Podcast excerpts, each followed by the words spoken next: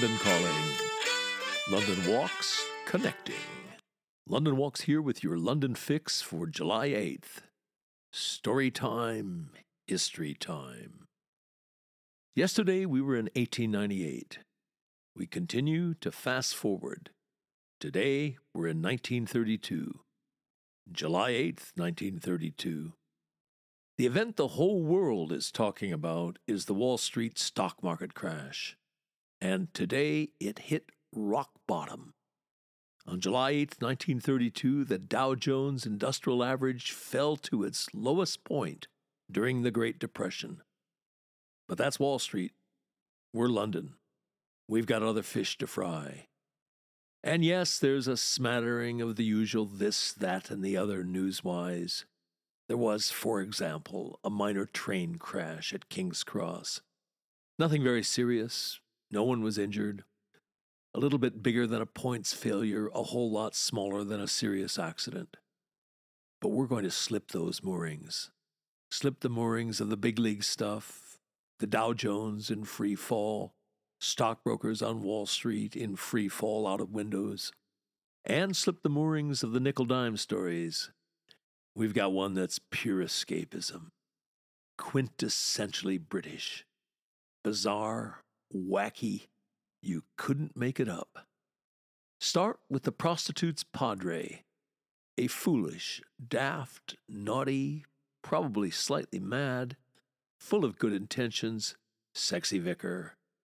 End with him being eaten by a lion in a circus. Like it? I thought you would. Our vicar is Harold Francis Davidson, the rector of Stiffkey in Norfolk. Yes, Stiffkey. As I said, you couldn't make this stuff up. Our man of the cloth was born in 1875 in the suburbs of Southampton. But quickly enough, there was a London connection. As a teenager, he went to school in Croydon, in South London. He wanted to go on stage. In fact, as a 20 year old, he performed in a comedy sketch in Steinway Hall in London. But Harold Francis Davidson's father wanted his son to be a clergyman, and Dad ruled. He wasn't the brightest young man. He toiled away at Grindals Hall in Oxford, and did finally get a degree. His contemporaries remembered that he had pictures of actresses on the walls of his room. But a curate he became, and he had some pretty good appointments. First in Windsor, and then, and I like this ever so much, because the church is near and dear to us at London Walks. St. Martin in the Fields in Trafalgar Square. He married an Irish actress. They had four children. Well, they didn't have four children. Molly, his wife, had four children. Harold Francis Davidson served as a naval chaplain during the First World War, and he later admitted that he knew the fourth child was not his. He was a busy boy, his wife complained about the waifs and strays he put under their roof at Stiffkey. There were financial difficulties. A bankruptcy ensued. The financial difficulties were compounded by Harold's falling into the clutches of a swindler. But Stiffkey, the boonies, wasn't much to Harold's liking. Perhaps understandable that. A harpy of a wife, four small children, a vicarage full of strays and waifs, and so to the flesh pots of London Harold came. He was spending a lot of time here. He got an appointment as a chaplain, accredited to the Actors' Church Union. He was working in and around the theaters in the West End. And what do you know? In that twilight world, Harold was drawn to vulnerable women, some of them as young as 15 or 16. Well intended for the most part, it seems, he realized that such girls were easily led into casual prostitution. His London stints were full of remarkable encounters. On one occasion, he saved a teenager from drowning herself in the Thames. He said, Whenever I had any spare time in town, I kept my eyes open for opportunities to help that type of girl, namely the country girl stranded on the alluring streets of London. It might well all have been innocent, well intended, but there's no question that it became an obsession. The Rev lived in rented rooms. He battled with suspicious landladies over unpaid rent. He said he was picking up an average of 150 or 200 girls a year. He would take them for a cup of tea, get them theater tickets, listen to their problems, try to help them with accommodation and employment. But he had the misfortune to meet Rose Ellis. She would become his chief accuser. He certainly did her a good deed to start with. He paid for her medical treatment for syphilis. The boom was lowered in the summer of 1931. For whatever reason, the Bishop of Norfolk took against the prostitute's padre. The bishop hired a firm of private detectives to watch Harold's comings and goings and who he was associating with. He wanted them to collect evidence of Davidson's slackness. And that slackness included Rose Ellis in the witness box. She testified that they had slept several nights in the same room and that he had once tried to have connection with her, as she put it. Harold fought his corner. He said his activities, seen in the eyes of the icebergs of chastity, could be construed as unseemly, but they were still worthy of a man of the cloth. He said, For years I have been known as the prostitute's padre, and that is the proudest title that a true priest of Christ can hold. The authorities didn't think so. The trial was a sensation. It was proven that he had the keys to the rooms of young girls and that he often called on them late at night. That was at best circumstantial evidence.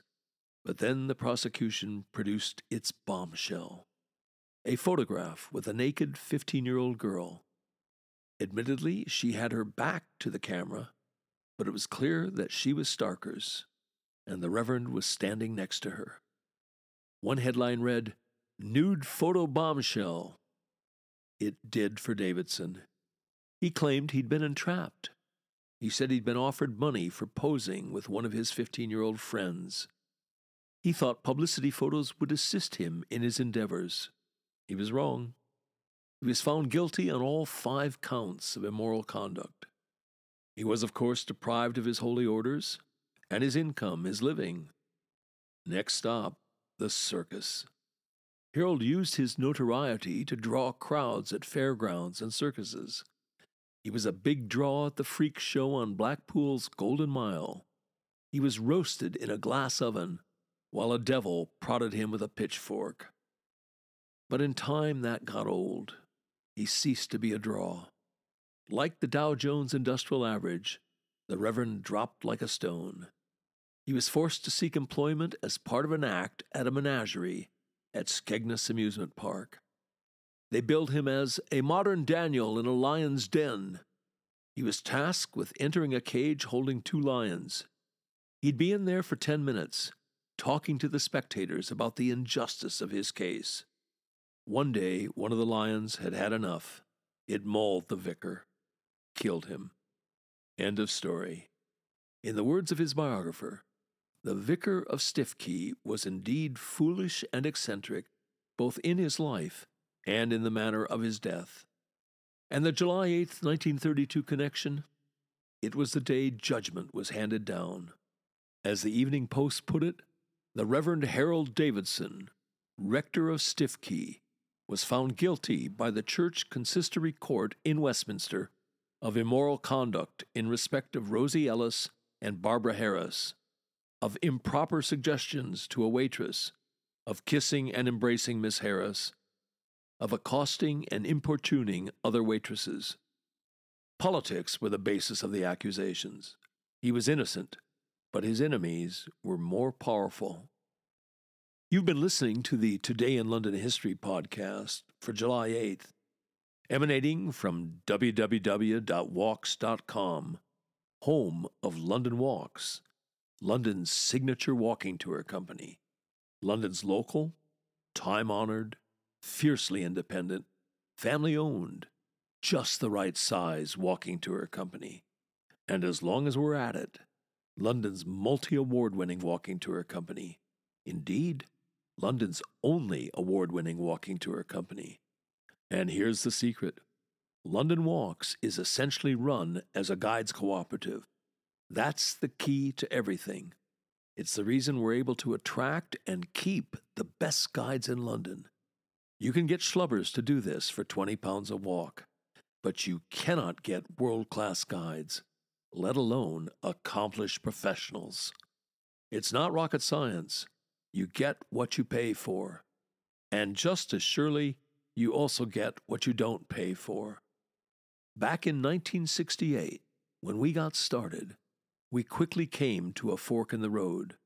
We had to answer a searching question Do we want to make the most money? Or do we want to be the best walking tour company on the planet? You want to make the most money, you go the Schlubbers route.